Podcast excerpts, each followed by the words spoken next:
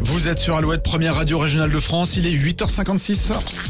Alouette, l'actu en plus. L'actu en plus. Alors, quand on achète une maison, Julie, ou un appartement, faire des travaux est souvent synonyme de soucis ou de retard. Pour le jeune couple de l'actu en plus, on est encore à un niveau au-dessus. On est carrément dans le championnat du monde de la galère, les JO de la Louse. Ah. En 2016, ce petit couple d'étrangers s'est offert un pied-à-terre parisien, place des Vosges. Ils ont les moyens, tant mieux pour eux. Ouais. Ils ont eu un véritable coup de cœur pour cet appartement, mais ils avaient besoin, ils avaient besoin d'un petit rafraîchissement. Ouais. Six mois de travaux étaient nécessaires pour remettre l'appartement à leur goût. C'est parti. Dès le premier jour de chantier, les artisans ont fait une découverte au niveau du plafond. Ils ont trouvé des poutres peintes qui dateraient du XVIIe siècle. Classe. Autrement dit, ils ont découvert un trésor. Le couple déclare ce plafond à la direction régionale des affaires culturelles qui s'occupe des monuments historiques.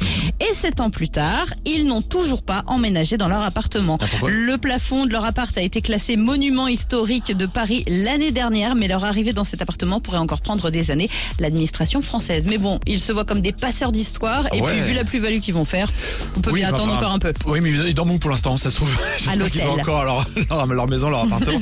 ouais, c'est vrai que c'est des choses qui arrivent, ça, d'avoir des belles découvertes comme ça, et malheureusement, bah, ça bloque tout.